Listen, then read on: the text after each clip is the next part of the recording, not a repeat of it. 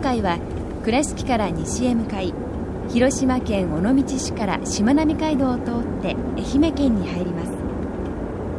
菊遍路だいごじゅうはちばん札所砂嶺山専有寺始まりです。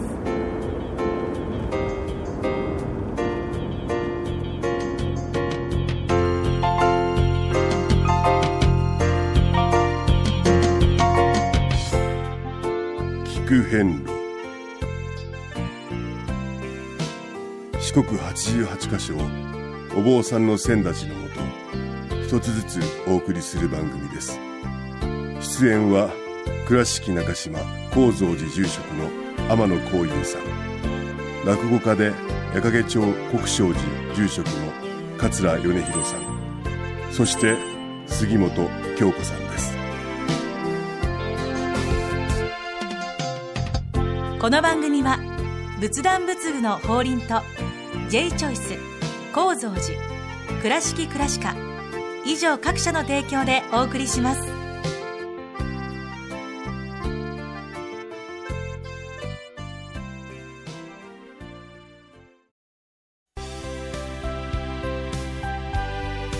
仏壇の法輪は井上の法要事業部として仏壇、墓地、墓石、ギフト商品すべてを取り揃え、豊富な品揃えでお客様にご奉仕いたします。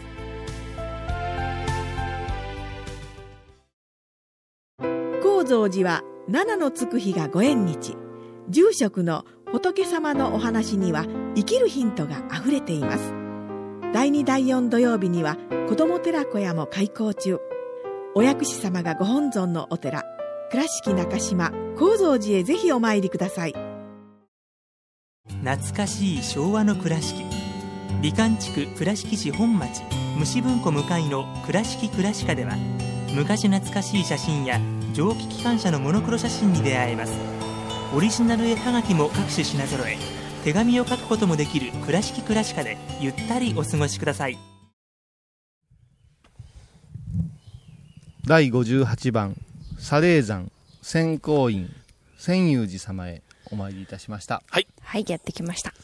えー、ちょっとね、こう海抜のあるところをずっと山道を上がってきまして、ええ、あのもう道の途中で、うん、あの山門を、そうですね、車中からね、はい、左手にありましたね。はい、ええ、左手に見まして、ええ、そのままずっとこう上がりますとですね、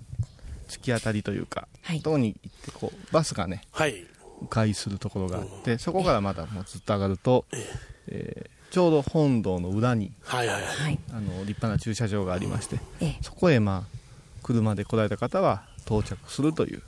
そういう形になってます。はい、えー、ここはあの境内はそのさほど大きくないんですけれどもね、はい、あの山上の道場特有のこう凛とした感じと、その木々のざわざわという感じと、えーはい、まあ、虫や鳥たちがたくさんいる、はい、感じでね、今ちょうどこう、は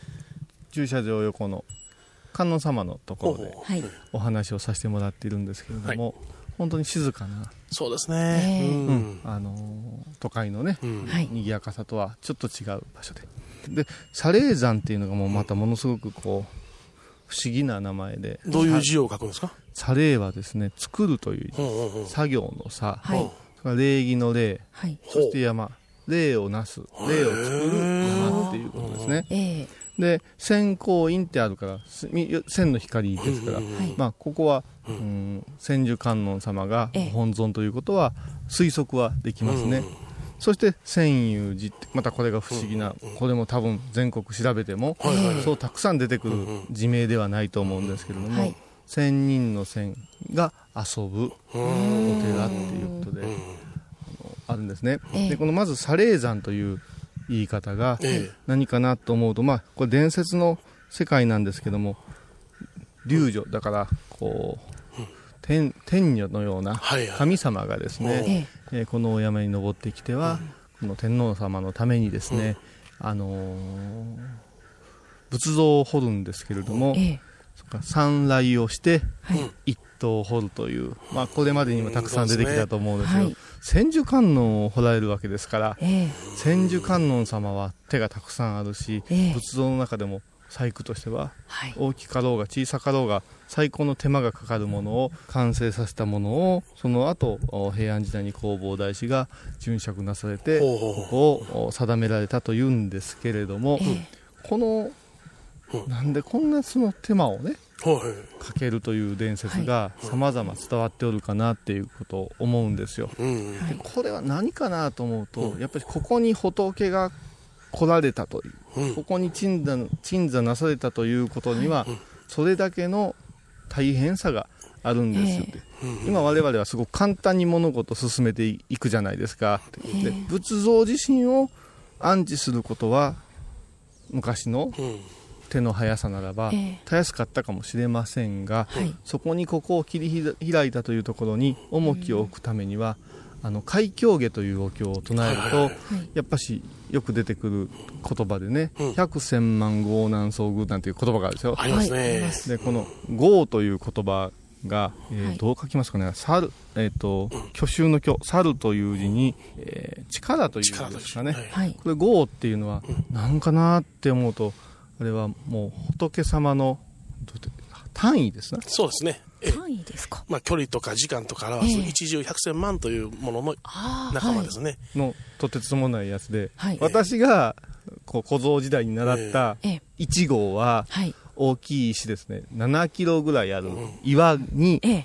ですね、岩があるとしましょう、もう縦も横もななキロぐらいの硬い岩があって、えー空からひゃくねんに一遍天女さんが降りてきて、はい、羽衣をさってして、はい、また上がっていて岩を撫でるんですね、羽衣で、えー、撫でて撫でてひゃくねんおきにして、えー、亡くなるまでっていう数字だって言って、はい、習ったんです、うん、習った教え込まれたんです、えー、でこの米広さんと、えーまあ、ラジオとか通じていろんな話です、えー、米広さんの習い方はまだちょっと微妙に違うんですね、えーうん、あのね一辺がねななキロ四方のですね、えーえー、大きな箱ですわ、箱です、うん、箱の中にね、はい、消し粒ってご存知、あのアンパンについてるごまよりも小さい粒、 あ、 わかります、はい、あれをいっぱい詰め込んで、えー、で蓋を閉める、はい、でひゃくねん経って蓋を開けて消し粒を一粒だけつまみ出して蓋を閉めるまたほったらかしひゃくねん経って蓋を開けて一粒つまみ出して、これを繰り返していって一辺ななキロ四方のね箱の中の消し粒が一粒もなくなってしまう時間の単位をいちごうと言ったんですね。まあ、どちらの例えも本当にとてつもない。ふたりで話してて気がふーっと通っててお互い無理かなっていうで、まあ、ひゃくせんまん号難遭遇っていうのはそのお経本をたやすく開いておる開経ですかね、はい、開いておるけれども、はい、このお経本を開く、まあ、お経と出会う、仏教と出会う、ええ、真の見教えと出会うっていうのは、うん、はい、それぐらい百千万の号ですから、そんだけの命の旅をしてきても、ええ、稀なる出会いであって、ええ、そこにまず感謝いうか、もうだから出会っただけで、うん、ええ、もう、うん、得たも同然得てるよっていうことを言い切ってる部分が、はい、特に密教ではありましてね、はい、そう考えるときにこのサレーっていうさんかいにいっ頭ずつで尊き尊き積み重ねをなされて、えー、千手観音様がここへ降り立ってくれたよっていうことのありがたさもまた一つ同じような感覚で受け止めて、えー、このお山を海抜さんびゃくメートルって言ったら、まあその大変な深山ではないわけですけれども、うん、えー、そこにその建立の尊さをいただいたんじゃないかなと思います、うん、はい、でまあサレーという言葉が分かってきて、えー、千光というのは千手観音様のご意向が光り輝いているまばゆいよというところで、はい、うん、この千遊という言葉になってきます、はいはいはい、でこの千遊というのはあ仙人さんが遊ぶって書くんですけど、はい、あのお寺の名前に直接は珍しいんですけど、うん、うんと陰号ですね、今言うとこの仙光陰っていうところとか、はい、それからサレー山っていうところの三号なんかに使われる場合は結構皆さんの地域でもあるかもしれません、はい、あの例えば倉敷という町の近くにですね、えーと、神遊山なんていうさん号のお寺があります。神が遊ぶってね書くんですね。で、今そのお寺の立地を見ると全然神さんが遊ぶような、まあ、全然まあまあ民家のそうそう平たいところにありますよね。栄えてんですよ。でちょっとペラペラっとね、あのその倉敷の町の歴史なんかを調べると、それが何百年か前に移転されてるんですよ。うーん、あ、今のところにですか。なるほど。で、はい、この移転前は、え、今見ると大きな神社があるんですよ。へー。で、あ、今そこのお寺があるところは神社やったんですね。移転前ですからね。移転前に、はい、移転、今ある、うん、そこにお寺があったであろう場所に立派な神社があるんです。うん、はい。で、お墓もあるんです。へ、山がね、えー、あのあれって不思議じゃないですか。神社にたくさんお墓がある、うん、 そ, うですね、そしてそのお墓は随分立派で大きい、はいね、お墓も神社も大きい、うん、そして見るとこの新雄山がもともとあったんだっていう印があって、うん、じーっとそこを拝ましてもらうと、お寺と神社がひっついとって、えー、神様さえも遊びに来るお山っていう意味ですよ。はあ、さえもというさえもあの、まあ、倉敷の方々は分からなくて、足高山ありますね、はい、あそこがそうなんですよ。新雄山なんですよ。そうでしたか、うん、そんな話がある。もう今の歴史だけ見たり地理だけ見たら全然関係ないようやけれども、そういうふうにお寺がこう動いたり、はい、ひっついたりした歴史があって、うん、でこの千雄山、千雄寺ということもですね、これまたすごいんですけどね、あのここに仙人さんがおられて、はい、住まわれとって、まあ、山に住むから仙人さんなんですね、ええ、仙人ってどうですか、皆さんのイメージは。霞くてありますなひ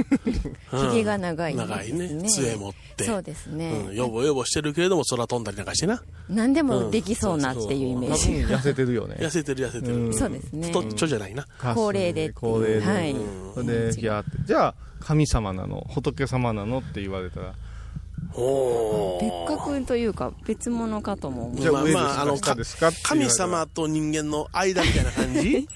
人に近いかなっていう気は、うんうん、そうなんですよ、えー、ここが面白くて、結局あの私たちの周りでも極めようとする人の中にものすごく超人的なことをなされる人がいますよね、えーはい、それはもう断食とかそういう世界もありますが、例えば何かを作るエンジニアがもうなのかかん寝ずに一つのものを完成させたり、はい、職人さんが不眠不休でとか、えー、そういう世界極めてしまうと神に見えるんですが、うん、その手前に多分この仙人の中のになろうとか仙人ですとかいう意識は全くなくって、うんえー、一つを極めようとした時に、はいえー、人から見てそう見えとるだけで、あー、うん、自分としてはそういうつもりはなくて、もうそれは何かになりたいとか何かを作り上げようとする没頭した姿が、霞食べるとか、えー、もう空飛んどったぞとか、はい、そうではなくて、それ多分ね、この仕事をしなくてはってた足早にさっと山をかけた時が、我々のようにい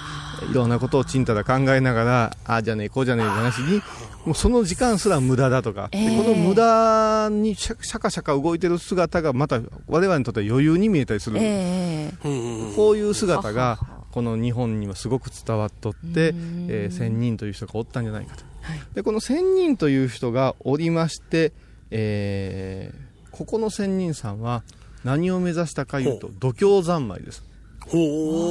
もうひたすら拝んで、はい、じゃあなんで拝むのって言ったら、ええ、仏になりたいからですよ、うん、ははどこででも拝めるのに、ええ、この山の中に入ってずっと拝むんですよ、はい、で拝んで拝んでもう気遠くなるようにして拝んで、うん、姿が消えたって言うんですよ。はぁ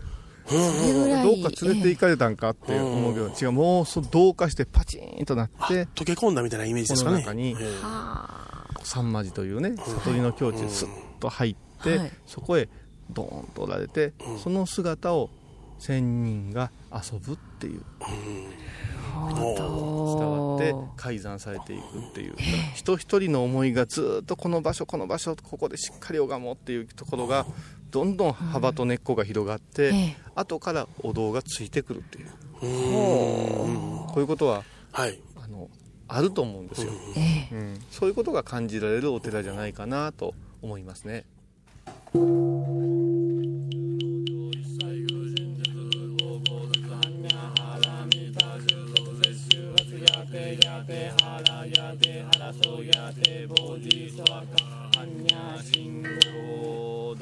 じゅうはちばん千有寺ご本尊様、千手観音菩薩様、ご神言にはオンバザラタラマキリク、オンバザラタラマキリク、オンバザラタラマキリク。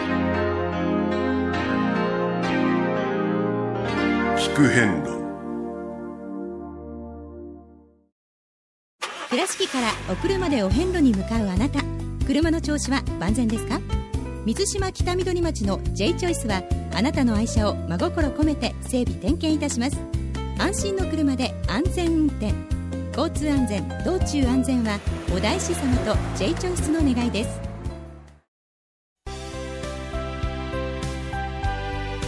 仏壇の法輪は井上の法要事業部として仏壇、墓地、墓石、ギフト商品すべてを取り揃え、豊富な品揃えでお客様にご奉仕いたします。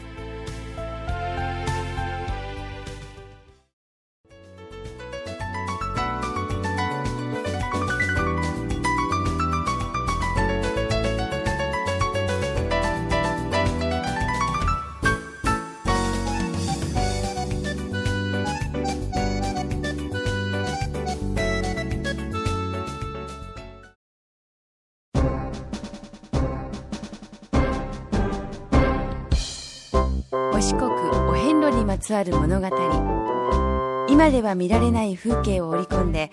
今では語られない伝説をお届けします。創作小話デコボコ同行記。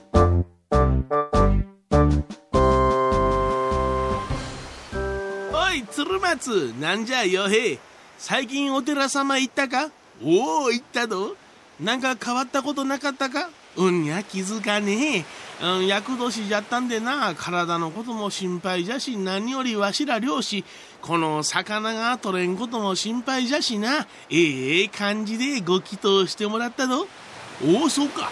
ご祈祷してもらったんか。なら、うん、気がついたろ。うんや、気がつかねえ。ええ感じでご祈祷してもらったぞ。え、ご祈祷してもらったんなら気がついたろ。うんや、気がつかねえ。ええ感じでご祈祷してもらったぞ。いえ、ご祈祷してもらったんなら気がついたろ。うんや、気がつかね。よへいはわしが何に気がついたら満足してもらえるんかの？いやさ、太鼓じゃ。ご祈祷の時うちに鳴らされる太鼓じゃ。太鼓？おう、あったぞ。あったんなら気がついたろ。うんや、気がつかね。ええ感じでご祈祷してもらったぞ。いや、もうええわい。あの太鼓、虎の皮じゃ。あの和尚様、腕っぷしが強いからの、きっと退治したに違いねえ。いやいやいや、わしもね、バカでねえから、ここら辺に虎が出るとは思うとらん。おそらく雷様じゃ。雷様を退治して腰巻きを太鼓に張ったんじゃ。強えの雷様か。普通の虎の方が現実味があると思うんじゃが、でそこがお前がバカじゃっちゅわれるところじゃ。あの音聞いてみ、雷のように響き渡っとる。この海が波立つぐれえじゃ。どんがらがしゃーん、どんがらがしゃーん、ありがてえな。雷様の腰巻きでわいがバカかい？おい鶴松、なんじゃよへい、見てみ、ゴロベイが来るぞい。あいつは嫌いじゃ。なんじゃちゅうたらすぐ人のせいにして周りに当たり散らしてすかん。おーおーおー、鶴松よへ、今から漁か？お前らが先に行くからわしの取る魚が少のなる。獲物が少のなったらお前らのせいじゃ。船に穴開けてやるから分かっとるな。むちゃくちゃじゃ。口きかんように虫じゃ、虫じゃ。けっ、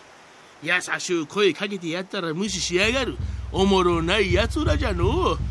おー、太鼓の音が激しゅうなっとるの。ご祈祷しても聞くもんかい、バカもんどもが。神頼みになりゃ人生もおしまいじゃ。自分の道は自分で切り開くっちゅうもんじゃ。さあ、海に出るかの。カモメがぎょうさん寄ってきたの。大量じゃ。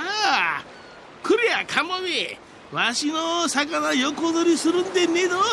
おいさ、おいさ、おいさ、おいさ、大量、大量。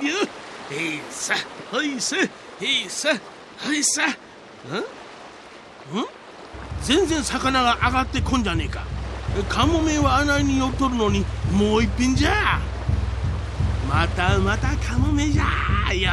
ーし、えいさはいさえいさはいさ。さ魚が上がってこん。イライラするの。しかしあの太鼓うるせえな。こんなとこまで聞こえやがる。一日に何回もどんがらがしゃんどんがらがしゃん。そうか、あの太鼓の音がやかましすぎるから魚が逃げ寄るんじゃ。腹が立ってきた。丘へ戻ったら思い知らしてやる。桜井の浜の五郎兵衛という漁師は第ごじゅうはちばんお札所千裕寺さんへ向かって坂道を駆け上がりました。本堂にある虎の皮の張られた太鼓の前に立ちますと、隠し持っていた出刃包丁を突き立てました。皮をズタズタに破り、出刃包丁を片手に一目散に坂を駆け下りました。ところがあまりに慌てていたので坂の途中で転んでしまい、持っていた出刃包丁が自分の腹の皮を深く破ったのでした。五郎兵衛はそこで絶命しました。それ以来この坂は五郎兵衛坂と呼ばれて、悪い心を起こしてはダメだという戒めになっております。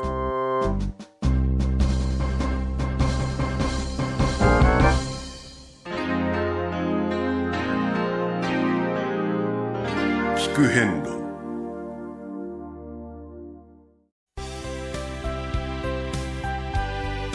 仏壇の法輪は井上の法要事業部として仏壇、墓地、墓石、ギフト商品すべてを取り揃え、豊富な品揃えでお客様にご奉仕いたします。聞く遍路の最新情報や出演者のブログを見ることができるウェブサイト、聞く遍路 .com。 番組をお聞きになった後でホームページをちょっと覗いてみてください。音で紹介した内容を写真でご確認いただけます。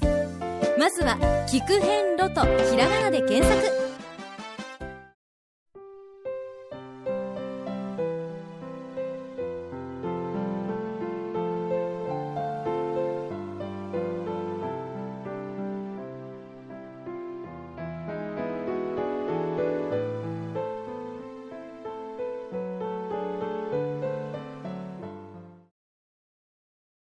えー、本堂、はい、お大師堂のお参りを収めましてね、はい、あのまた再びあの先ほどの場所へ戻ってきて、えー、いい風が吹きながら。そうですね。あのー、こうものの本によるとね、はい、例えばここに伝わるお話で狂い死にの犬っていう話があるんですけど、ほうほうほうほう、昔ここのお寺さんをしてた住職さんが兼務ですから、うん、もう一つ距離のある場所に違うお寺を持ってらっしゃって、うん、すごく従順な中堅ですね、うん、犬をこう取って使いにこうよくやらせて、はい、でそのつ、はい、このワンちゃんはそのなんで動いてるかっていうと、釣り鐘の音で帰らねばとか、はい、かねばとかっていうことをしてたら、 あ,、えー、ある時にですね、はい、両方の鐘が同時になったっていうんですよ。はあ、うん、そうした時にその犬はですね、困ってしまって、うん、どこへどうするべきかって言って、それでもうどうしようもない、足一歩出ないっていうことで水の中に飛び込んで死んだって言うんですよ。なんともこう悲しい、ねえ、中堅八校どころではない話なんですけど、で、まあ、犬塚とか犬塚池とかって残ってるそうなんですが、これもね、でもよく考えると最初の話からいくと、やっぱし真面目で朴突で一途っていうこのキーワードがちゃんと生きとって、これも嘘か誠か分かりませんが、人もこれぐらいね、真面目にね、仏様のお声をお示しですっと動いて、これどちらかなどちらかなって耳を貸すってことは、どちらもありがたい、尊敬してるからこそなんですよ。選べないものですよね、うん、父と母どちらが大切かってなもんですよね。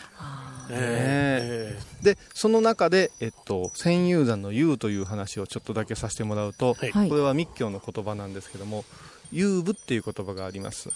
歩き歩き遊ぶ、うん、あ、はい、遊部ですね。そうすると、はい、夜遊びでフラフラしてるとか、はい、遊興とかそうなんですけど、このプレイというものではなくって、もともとというのはそこへ一遍到達した人が余裕を持って物事を見つめて悟るっていう意味です。はい、で遊舞ですか。遊舞、はい、宇宙遊泳がそうでしょう。なんであれ遊びに行ってもないのに遊泳なんです。あ何かと今人間が科学の中で一番考えられるパーフェクトな能力を持った人間を、はい、えー、全て訓練して、うんはい、そしてその中で船外出て活動してるのを遊泳って日本人はつけたんじゃない、まあ、何かって言ったらもう、もうすっごい力を持った人がずっと作業してる姿が優雅に見えるんです、はい、そしてその人しか地球や月の姿を宇宙の感染の外から見つめるなんてことはできへん、ええ、ってことは地球が青かったって今でこそ青かった青かったって言うけど見た人が青かった言うから我々は青いですね。言うというのはもう究極の余裕の中に見せてもらえることであるから、遊ぶなんていうのは遊ぶのが先行するんではなくて極め極めた人から下の遊ぶなの。深いですね。だから仙人さんの積み重ねたものの後に遊ぶがあるっていうこの自明はね、はい、ものすごく我々考えないかん。はあ、そうですね。遊びとえーっとね、仕事を分けるとか、うん、そんなんじゃない、ずっと生きる中で仕事する、うんうん、それその中で遊ぶという余裕を見据えて、うんうん、あの人を楽しんで仕事してるよねってなね、あそこまで到達せんことがね、えー、ないっていう、そういう世界の話が、えー、あの仙遊という言葉に隠されておるんかなと、はい、こう思うこのお参りでございました、はい、さて次回は、はい、だいごじゅうきゅうばん金光山国分寺をお参りいたします、はい、この仙遊寺様からは ななてんろくキロ、歩くとにじかん、車でさんじゅっぷんの道のりです。次回はだいごじゅうきゅうばん国分寺様をお参りいたしましょう。聞く遍路、今回はだいごじゅうはちばん札所砂嶺山仙遊寺をご紹介しました。仙遊寺は愛媛県今治市にあります。では倉敷からのルートです。まず山陽自動車道か国道にごうせんで広島県尾道市へ、そこからしまなみ海道を通って愛媛県に入ります。今治インターチェンジで高速道路を降り、すぐの交差点を右に進んでください。片山交差点を右に曲がって国道さんびゃくじゅうななごうせんを さんてんさんキロほど進んだところで、左側に見える橋を渡り、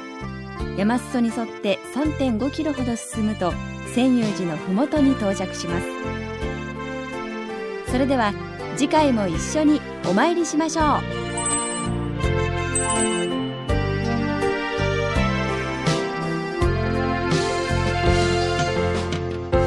この番組は